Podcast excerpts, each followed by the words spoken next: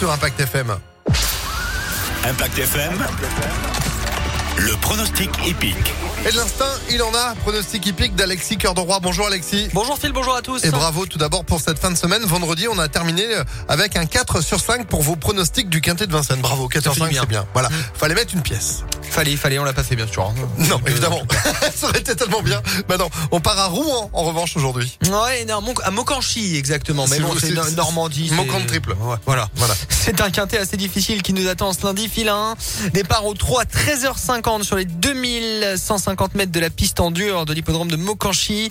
Euh, 16 concurrents derrière la voiture pour euh, cette course européenne où on fera d'ailleurs confiance aux étrangers qui apportent euh, tout de même de solides garanties malgré un mauvais numéro à l'autostart.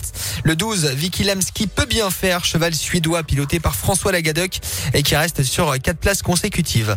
Le 12, en tête donc, viendra ensuite le 4 déféré des 4 et numéro idéal à la voiture. Cela peut être un outsider séduisant. On tente un coup donc avec le 4. 12-4 pour le couplet. Ajoutons aussi l'As.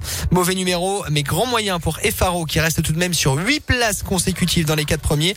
Enfin, en bout de combinaison, ne pas négliger les candidatures du 10, Common Hugo, le Danois bon finisseur et le 11, Ewood qui débute en France et qui peut taper fort d'entrée. On résume donc 12, 4, 1, 10 et 11. À demain, fil, on sera en et sur 3800 mètres du côté de Compiègne. Eh ben, c'est noté. Merci beaucoup Alexis pour ces pronostics à Merci à vous. retrouver en replay sur impactfm.fr pour le Quintet du jour. Donc,